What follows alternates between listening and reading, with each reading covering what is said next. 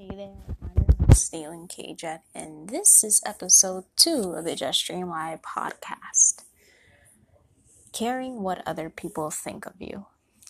Now, I know other people may say, oh, what other people think of you doesn't matter, but honestly, it does matter because we live in a world now where everybody judges you for the rock band you listen to, or where you work, or how much money you make.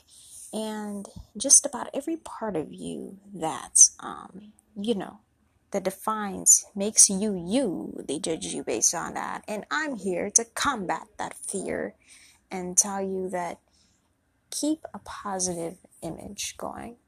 If you're at school, keep getting your work done. If you're at work, show up early to work. And if you're just starting, then that's good. If you're already doing it, then that's good too. The important thing is to keep a positive image up because, yes, there will always be opinions, okay? There will always be commentary.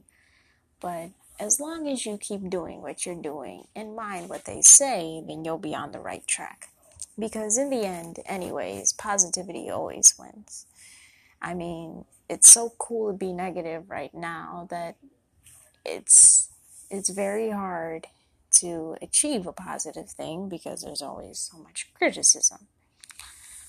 But the thing is, you always got to keep a positive image going. People may talk, but at the end, it doesn't really matter. It's not important.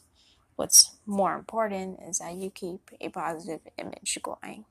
And yes, you've got to carry yourself. Carry yourself in a way that, you know, people won't think low of you, but will help your life improve way more better than usual. So keep a positive image going, and I'll see you next time.